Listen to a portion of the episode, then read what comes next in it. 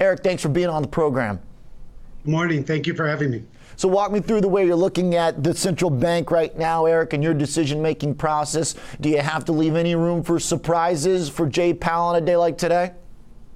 I think he's been pretty consistent. I think he'll be pretty dovish. He's been slowly uh, signaling that tapering is going to happen. There's been some tweaks uh, that would suggest that starting back several months ago. But he's always said that he's going to give the market a lot of advance notice before that happens. They're going to be data driven.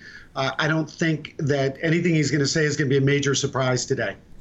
Now, uh, Eric, uh, we've got this situation where a weak number comes in from the economy and bond yields start rising. Uh, what do you think that tells us? I mean, know it's just one session here, but we've also seen a yield curve collapsing and yields going down as inflation goes up. So it seems like certain things have been a little upside down for a while.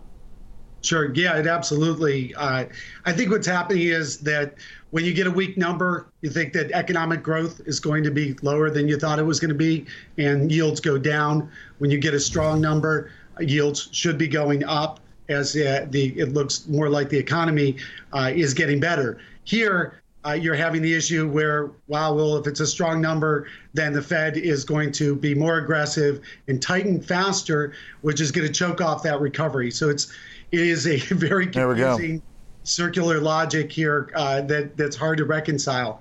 Okay, so you're on board with the framework we were laying out at the top of the show here. Does that mean, Eric, if the market at this point is able to sell bonds uh, around some of these numbers, uh, you know, has at least uh, the tapering they've been talking about over the last couple months, some of the hawks of the Fed, do you think this is a sign maybe it's been priced in fully that if they say, okay, we've got uh, an uh, October, November, December timeline, I mean, what range of dates do you think the market has processed and could be comfortable with at this point where if they told us that date, yields would rise because the economy then would be, you know, at least understood in terms of that risk point?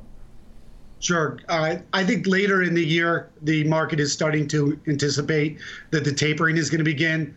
So, from a rate standpoint, another year at least until rates start to rise. But there, there's a lot of communication. I think there's been over the last month with some of the uh, indigestion that we've seen in the market, particularly in small caps and more risky areas of the market, it's real fear of what are they going to do in Jackson Hole. And this has been a very big event. I think it might end up being a non-event because there's so much starting to get priced in, hmm. and uh, the market is absolutely uh, anticipating some tapering, some tightening action. And I think we'll start to see some of that later in the fall. October, November makes some sense when they start to pull back on their bond purchases. Eric, what about outside of treasuries? If the framework that we're discussing here is the yield curve compression being due, at least in some part, to a repricing of a faster taper timeline that could be this year, uh, credit spreads in the corporate bond market go low with that treasury, and the stock market, at least in the NASDAQ, goes higher with that lower treasury yield and that kind of knee jerk response, lower yields by tech and growth. Uh, have those assets understood the timeline as well as treasuries? Or if the Fed comes and says, hey, we actually are going to go December, are stocks uh, and credit going to have to catch up? I, I, think that cyclical stocks, small cap stocks, will need to catch up.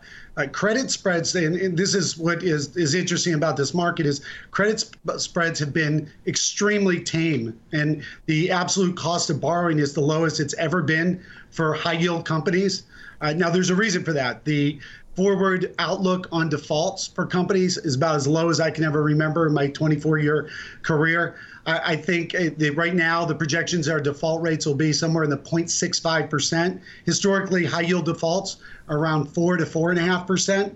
Uh, the difference between the treasury rate and the high yield rate, that spread is what compensates you for the risk of default. Mm-hmm. And if there's very, very low risk of default, that spread is a lot lower. That's why investment grade spreads are much lower than high yield spreads.